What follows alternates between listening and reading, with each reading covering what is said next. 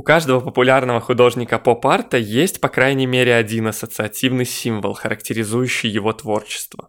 У Энди Уорхола это банка супа Кэмпбелл, у Роя Лихтенштейна – комикс, а у Джаспера Джонса – американский флаг.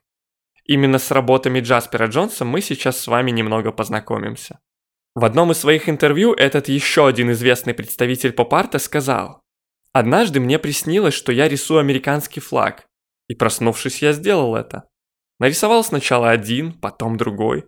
Так и получилась серия. Примечательно, что в 1980 году Нью-Йоркский музей современного искусства, он же МОМА, купил у художника картину «Три флага» за миллион долларов. И на тот момент это была самая высокая цена, которую когда-либо платили за картину живого художника. Позже Джонс несколько раз на аукционах побил собственный рекорд. Все это были работы с изображением флагов. Вообще флаги в творчестве Джонса стали не только верным способом заработка, но и визитной карточкой. Художник даже удосужился в 1960 году отлить флаг в бронзе.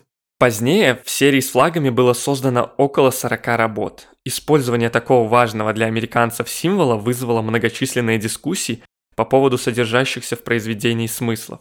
В то время как критики спорили, уважительно ли отнесся Джаспер Джонс к звездно-полосатому, художник заявил, что ему интересны прежде всего сами звезды и полосы, то есть геометрия флага как предмета.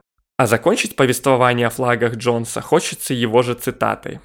Одни говорят, что написанный мной флаг нужно рассматривать только как картину. Другие, что картину стоит рассматривать как флаг. Вообще-то я подразумевал и то, и другое, так что вам не обязательно выбирать.